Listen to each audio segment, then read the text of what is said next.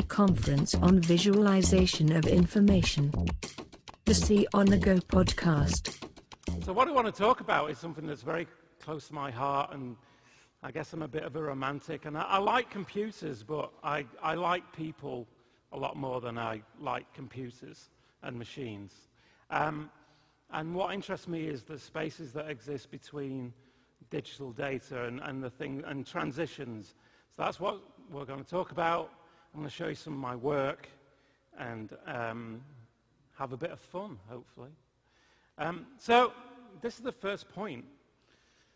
People don't make any sense at all. So compared to a machine, they, we, we don't make any logical sense.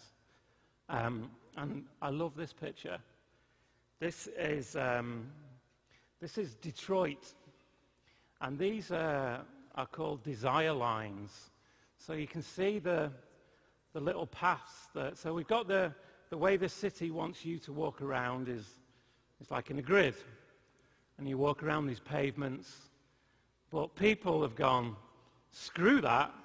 We're going to walk through the fields and the grass. And you can see that it's sort of almost been crowdsourced, these little paths through, through, the, through the system. So the government or the council says, you will walk this way, and the people, those go, well, I think there's a better way. So, and these are called desire lines. So if you look for desire lines on Flickr or on Google or on the internet, um, you can find about all this kind of stuff. And that kind of fascinates me um, because I, I, I believe this, that and as Alexander has already demonstrated way more brilliantly than I will, um, data needs poetry. Data by itself is not enough. So as you saw with the, the great information is beautiful thing, you know, Alexander showed the, that big block, and it was like, well, it looks kind of cool, but we didn't really understand it.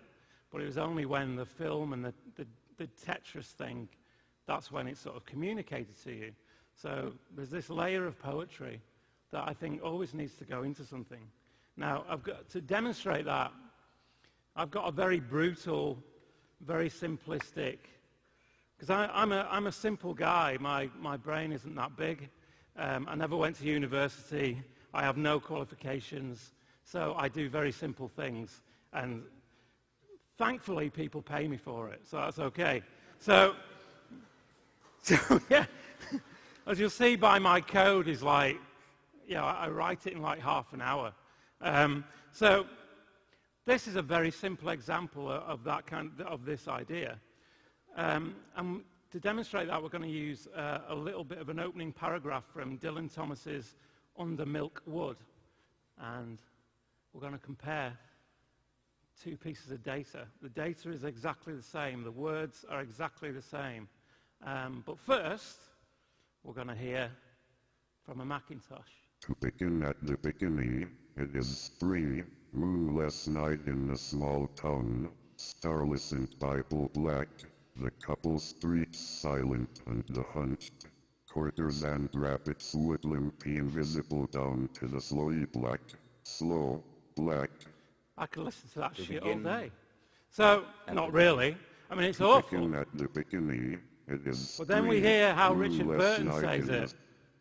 To begin at the beginning. It is spring, moonless night in the small town, starless and Bible black. The cobble streets silent and the hunched quarters and rabbits wood limping invisible down to the slow black, slow black. Totally different. The words are exactly the same. The data is exactly the same. But this, because Richard Burton was a genius anyway, it seems quite good to play Richard Burton in a church. Anyhow, um, but, and so what did he inject? He injected rhythm and pace and silence and pause and gaps between things. And those are the things. I think Jimi Hendrix once said that it's not about the notes that you play, it's about the notes that aren't played. And so it's the same with data. And so I believe this that all good design, everything, I don't care what it is, I don't care if it's a physical object, a piece of packaging, um, a button on a website, an e-commerce site, an installation, whatever. All good design is infused with good use of punctuation. And these comma, semicolon, full stop, or period if you're American, um, there are three different, you know, three different types of timing, three different types of gaps between things. And I believe all design, all good design, employs these things in different ways. And they, they, they kind of put a layer between things. So I didn't design this, by the way, before you go. That is horrific. Um, this, this was before I got involved. So as an example of that, the BBC came to us and said, oh, we've got this site called Memory Share, and it's a site where people, anyone, can go on the internet and they can add a memory about absolutely anything. So today you could add a memory about how you saw Brendan Dawes do an awesome talk. Um, that's a joke. Um, or, you know, or, you know, the birth of your child, whatever. So, and this was a site they had. It had been around for years, and yeah, who's going to put anything into that?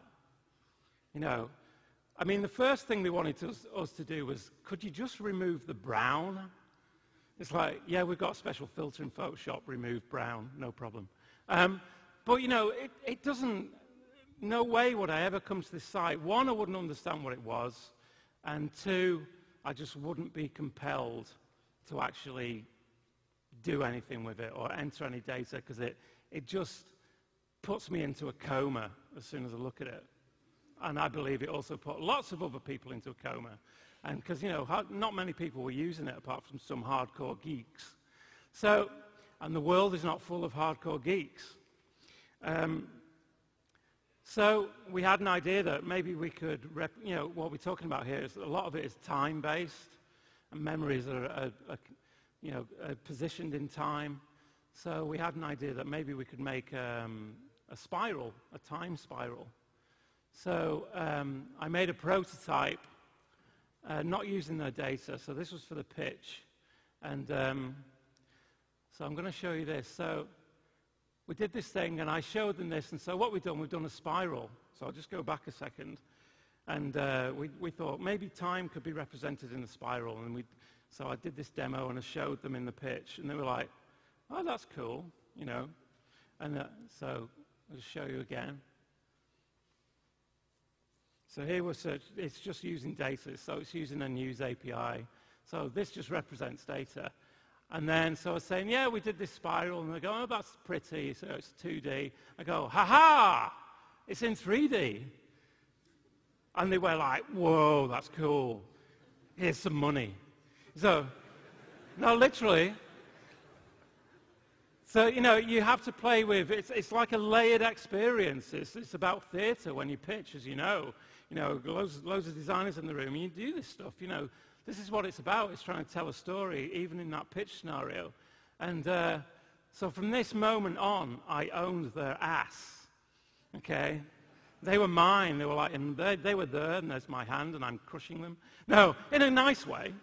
Um, so yeah, so, so, so this, so everything was cool, and we won the pitch, and we get the phone call to tell us we've won, and you know, and this is like, oh, this is awesome, and uh, what great project. And then, and then we get a call like a week later when we're about to start on the project properly. And now my demo has got about 30, 30 memories in there. And, you know, it's just a prototype. And it was, it was kind of like a, its limit of performance-wise. So they ring me up and say, uh, yeah, so um, We've got about 10,000 memories we want in a spiral. It's like my thing could make 30 before it died. So I was like, yeah, no, no problem. Yeah. We got a problem, lads. Um, but of course, you know, you don't, you, don't, you don't go to them on the phone and go, oh, can we not just do a list instead? Uh, not going to fly. They bought into this spiral, sexy 3D awesomeness. And, and so we had to, you know, and so it imposes a constraint.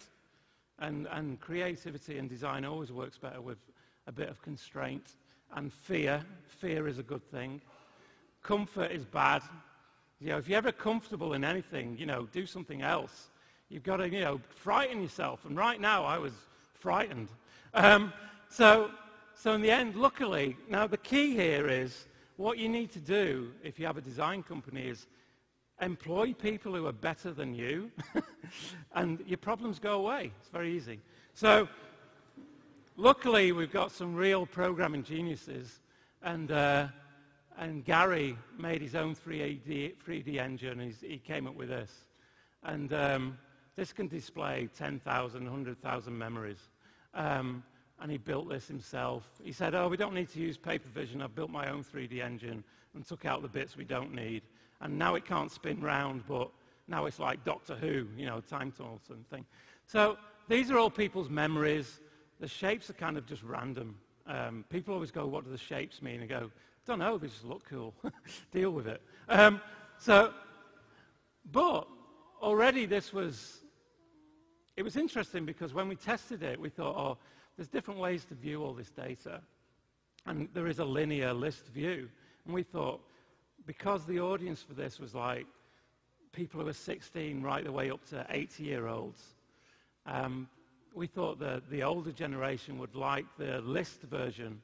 And it's so not true when we tested it. They were really into this.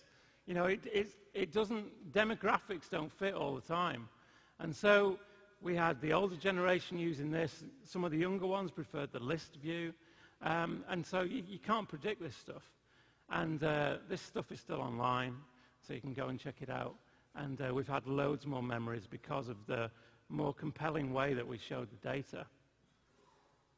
So I'm kind of obsessed with time. That's, I'm interested in time and gaps between things, and, and more, no more so than than film and cinema. And because uh, I think cinema and film has more in common with interaction design than pretty much any other medium, um, because interaction design is a time-based medium. So I started to play around with um, data visualization. I don't, I don't think I ever called it data visualization. This is basically me. How my process works is when I'm at home, on a Saturday afternoon, my wife works on a Saturday, so I'm basically allowed to play. Um, not that I'm not, you know, I'm not like, she doesn't rule me with an iron rod or anything, but, you know, on Saturdays I can, like, do stuff. And so that's what I do, um, because I don't have any friends. Um, so, so this thing so I started to play with the idea of film and getting film in there and, and doing different things with it. And this is the film uh, Get Carter. It's the original one, not the crap Sylvester Stallone version.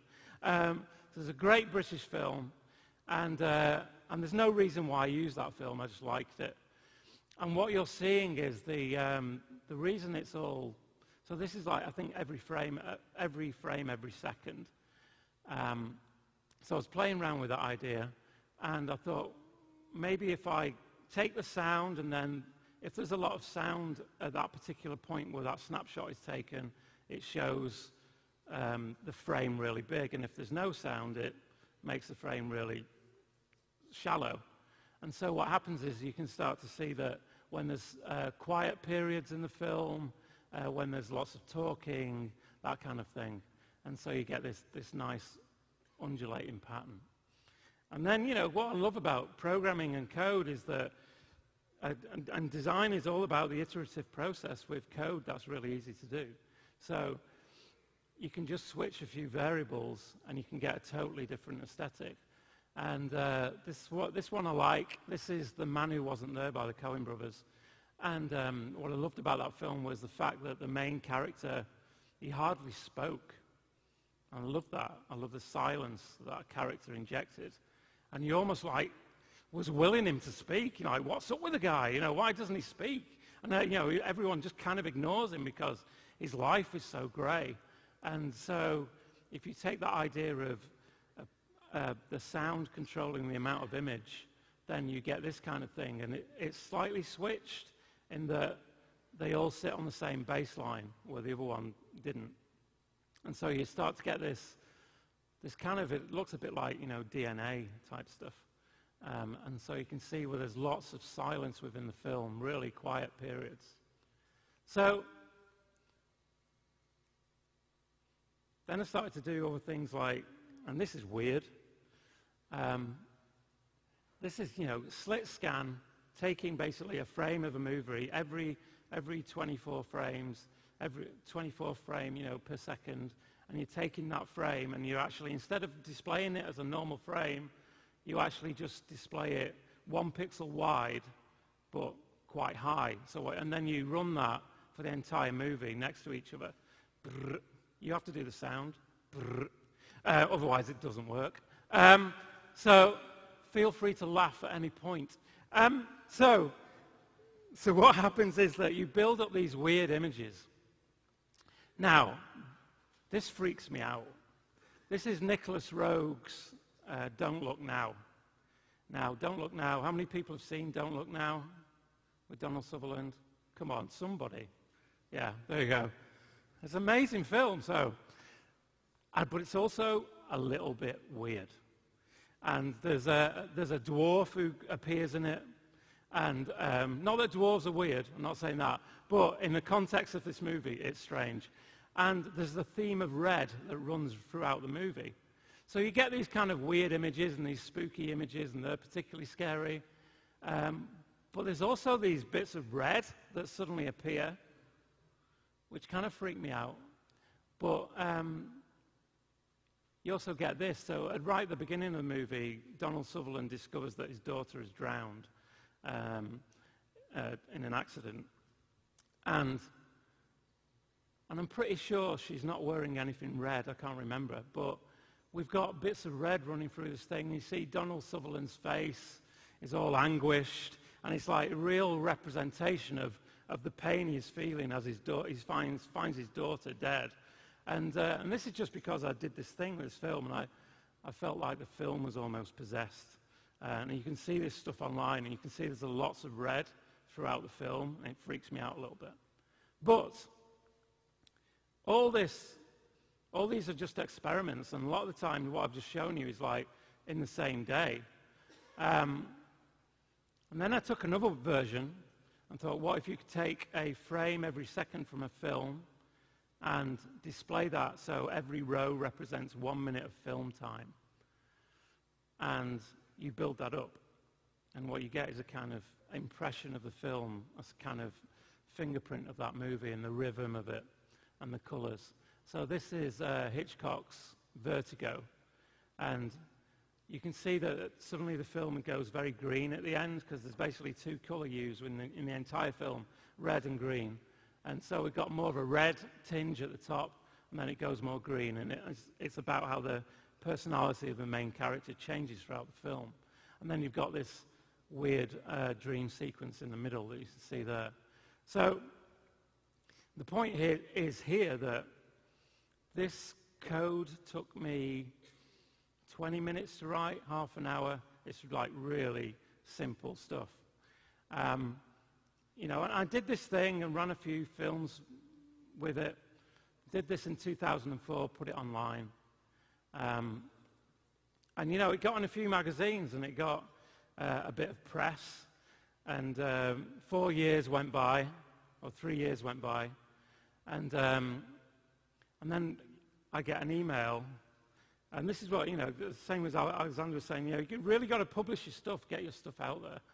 Uh, I get an email from MoMA, Museum of Modern Art in New York, asking if I want to put this in an exhibition. So obviously, you say yes. You know, there's no, you don't even think about it. You know, you stare at the email for a long time, and you go, Jesus Christ. Now, for me, sorry, blaspheme. Um, I'll be struck down any minute. Um, but for me, I'll just give you a bit of a con- context. I, I flunked art class at high school. You know, I, I don't have any art qualifications. Um, failed my art exam, and uh, and now I'm uh, I've got work in MoMA. Jokes on my teachers. Um, so, which I, ne- I don't know who they are, but I'd love to get the phone numbers and just ring them up. Um, so yeah, so this is um, that's, so that's a close-up, and then um, that's a hero, but the one they, they actually used was vertigo, and so this is it. Ignore all this other crap that's in front of it. No. Um, res- remember to respect your fellow artists. Um, so, so yeah, but originally this was going to be on a wall, you know, that's like an, A, an A2 poster or something. And then they email me again and go, we think we're going to do it 18 feet high. It's like, awesome. How do I render an 18 feet high poster? Never done that before. So you have to learn how to do that. Um, and so, yeah, it was 18 feet high, and it was, uh, it was in the Design and the Elastic Mind exhibition. And, um, and we went to the launch night, and, you know, it was insane. There was like 2,000 people there. I thought there might be a couple of hundred. We had to queue for an hour to see my own work. Um, and my wife was not happy. Um, she says, why haven't you got a special pass? I was like, don't know.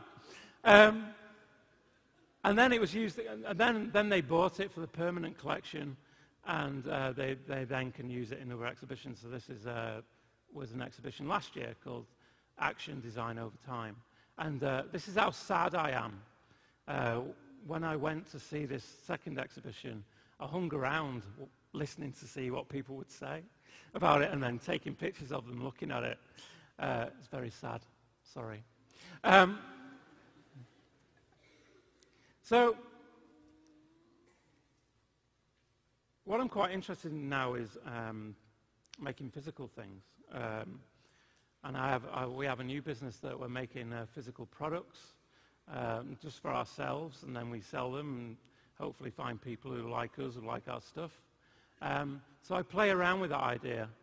Um, and I'm also interested in, in, kind of weird, weird things. I get fascinated by usually just everyday objects that I think are complete genius, um, like brown paper bags. Uh, there's actually a YouTube video about how brown paper bags are made, and I implore you to watch it. Um, you know, never mind some crazy technical thing. Go and have a look at this because brown paper bags, I'm, I'm talking about flat bottom brown paper bags are an amazing piece of engineering, right? So I sort of collect them a little bit. Um, this is true. I also collect paper clips and pencils. So, but I'm fascinated by brown paper bag. I think they're beautiful things. So I wanted to do a project with that. And I like this layered thing of like, instead of just giving someone something, you, you create this layer. This is why we wrap things up at Christmas. You know, when you give someone a present, you don't just give them the present, you wrap it up, and it's all part of the mystery and this layered approach. I really love that. So I also wanted to make digital things physical. And so I had this idea that um, I had one of these Pogo printers, these Polaroid printers, they're like 25 euros, uh, really cheap, uh, and they can spit out little Polaroid size images over Bluetooth. So I thought, well, hang on, my Mac is Bluetooth, this Polaroid Pogo is Bluetooth, and I've got Instagram. How many people on Instagram here?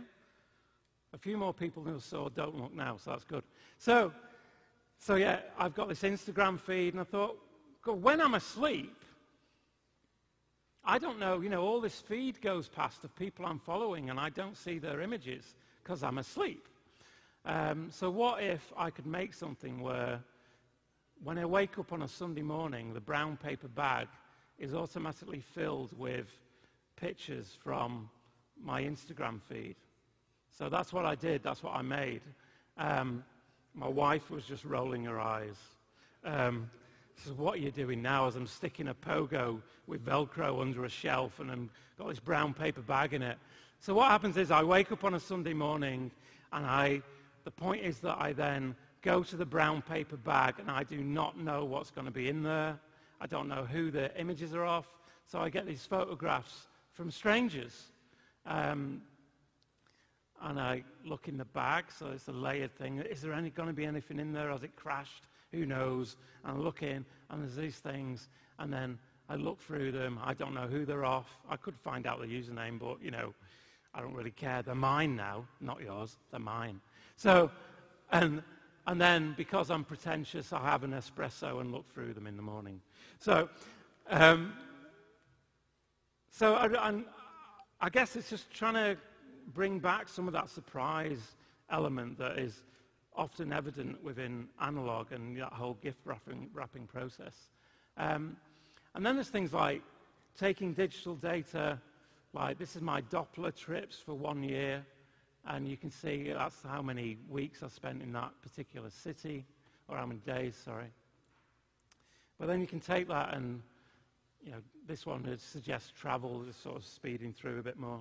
But that's not really the point. What I want to show you is lasers. Lasers are cool. Let's not, you know, there's no argument. Lasers are cool. That's it. So, so now you can laser cut things and, you know, laser cut wood.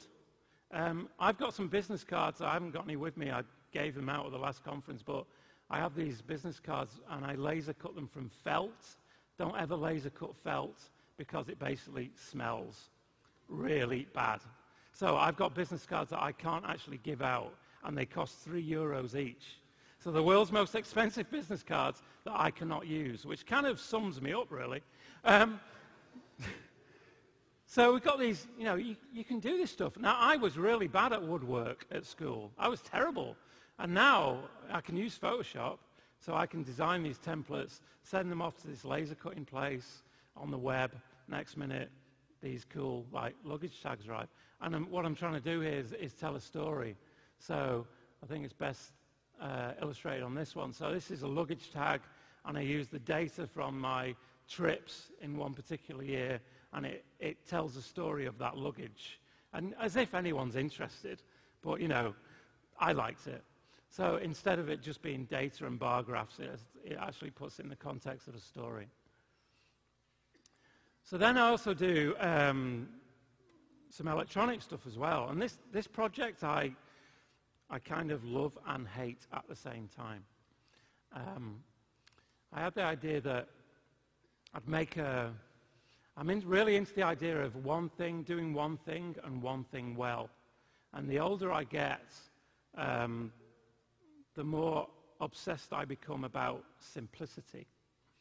Um, and the more I want to do simple things.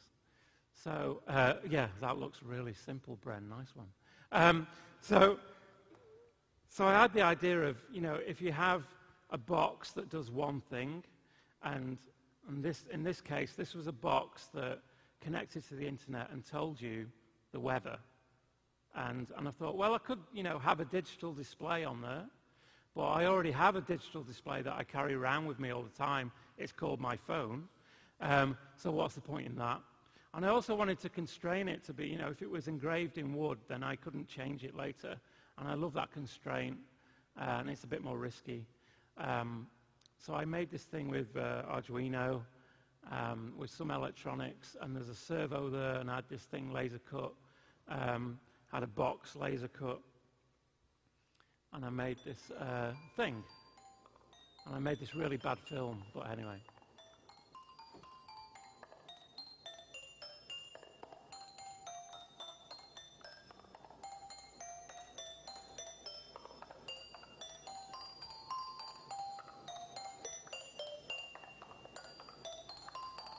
That's not me on the glockenspiel, that is some music I found.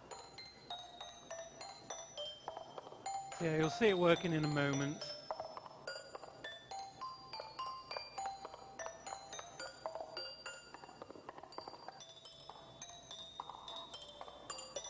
You press the button, it then goes to Yahoo Weather. Tells you that it's the forecast is for snow and it's got an RGB LED and it tells you the temperature. And that's it. And thank you. so I like it because it's like this curious thing and you know I love the fact that, you know, what's going to happen when you press that button? Because the, the button is really big, and the button invites you to interact with it and press it. And I love sockets for that reason. Headphone sockets, you know, they invite you to plug it in and see what's coming out of there. So that's why I love big buttons. So, but here's the thing why I also hate it at the same time, is that if I want to know the weather, I could just look out the window. Right? So, so then it's like, you know, all the energy that went into making this thing, and I, you know, is it a problem that needs to be solved? Uh, I'm not sure.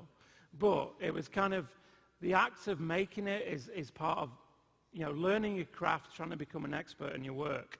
And, and so it's valid for that reason, but I don't think I'd ever sell those things. So, finally, um, move on to the last thing. I'm running out of time. Um, you have to be looking for something in order to find something else. This is a quote from Lawrence Block. And um, I'm going to show you this one final project. And uh, this is an interface thing, so I, I also still do interfaces and that kind of stuff. And so the way I work is that I have lots of little experiments, and I'm sure pretty much lots of people in this room do this kind of thing where you make one thing and it just does one thing. And you, you know, I always find make it in black and white, then people don't get upset about the color you're using. Why is that pink? You know, it's not pink for any reason. Get over it. No, oh, that's what they, they obsess about the color. So you just make these things grayscale. So on the left, I have a thing that allows you to draw. So I wanted to, how do, how do I make a drawing app? Very simple. That's, yeah, done. Uh, then it's like, how do I plot a point across a line, different lines? So that was what that one's doing. And then this one, how do I read in uh, an API, an RSS feed, whatever, and it's just showing some information. So because I had an idea that what if you took an interface away and you actually, actually had to draw your own interface? And uh, so all those three things were combined um, to make this, which I call Doodle Buzz. And the idea is a serendipitous way to search news. So we're searching for any information about New York City. And it says doodle to see results. So you draw a line and it goes kabong. And it doesn't, I don't know if it says kabong, but you know, to me it does. Um, so then you've got all these headlines and it's purposefully chaotic and non-linear. And to see a headline, you then draw a line from that headline. You then, now where it gets interesting is that you then see related topics. So we search for New York City. Now we're looking at Tehran uh, Tehran. So we've got information on Tehran headlines. We can then drill down from there and we see that news story. Then we see other related stuff. So we've got Israel, United Nations, draw a line from there. Keep going and going and going and going. It's infinite. Um, and the point is that it's not meant to be the most usable thing in the world. There are already lots of usable news websites. What this is trying to do is help you discover things you didn't know you were looking for. Um, and stumble upon things and bump into things. Because that's, you know, that's good. That's human. Um, and so this is also going to be in, uh, I'm pleased to say this is going to be in MoMA in July. And, uh, and now I've got to, I haven't opened up Flash for like three months. So now I've got to reconfigure this and learn how to use Flash again. And then you can zoom out. So people like, might like making rude pictures with it when it zooms out, because that's, that's what we all do. Um, but I think that's it. Thank you very much.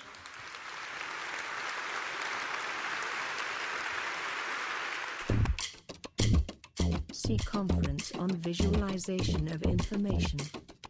The See on the Go podcast.